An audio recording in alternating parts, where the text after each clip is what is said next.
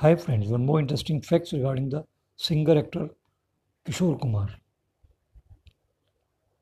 किशोर कुमार शुरू से ही चुलबुले स्वभाव के थे। हँसी मज़ाक वो सेट पे भी करते रहते थे और स्टूडियो में भी करते थे। उनका अपने प्रोड्यूसर्स से पेमेंट मांगने का अंदाज बड़ा निराला था। वो अपने असिस्टेंट को फ़ोन करते थे चाय मिली क्या? असिस्टेंट बोलता था, नहीं मिली। कुछ देर फिर दोबारा फ़ोन करते थे। अब तो चाय मिल गई होगी। असिस्टेंट कहता, नहीं मिली। तो चाय को उन्होंने एक ट्रेडमार्क बनाया हुआ था अपनी पेमेंट का। जब जब भी असिस्टेंट बोलता था कि चाय मिल गई तो किशोर कुमार बहुत खुश होते थे। क्या आप जानते हैं? Thank you